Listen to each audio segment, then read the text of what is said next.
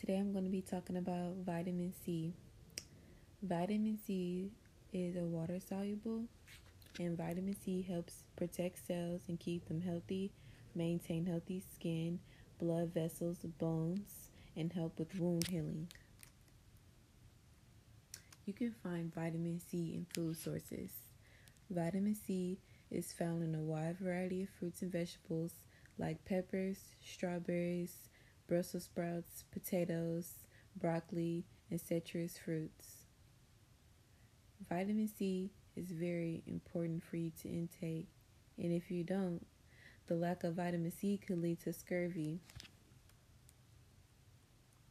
Some symptoms of scurvy is bleeding, exhaustion, pain in the limbs, and especially the legs, and swelling in some body parts. A lack of vitamin C will also affect the immune system, metabolism of cholesterol and other functions, and absorption of iron. Scurvy is treatable with oral vitamin C supplements. Symptoms of vitamin C deficiency can appear after 8 to 12 weeks. Early signs include loss of appetite, weight loss, and fatigue. Within 1 to 3 months, there may be signs of anemia, mood changes, shortness of breath, and corkscrew hairs. And lastly, who are most at risk?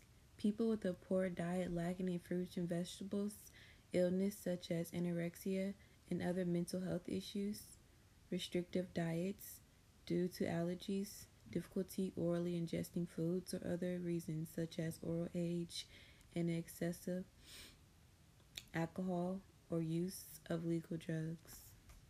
Thank you for listening. Have a great day.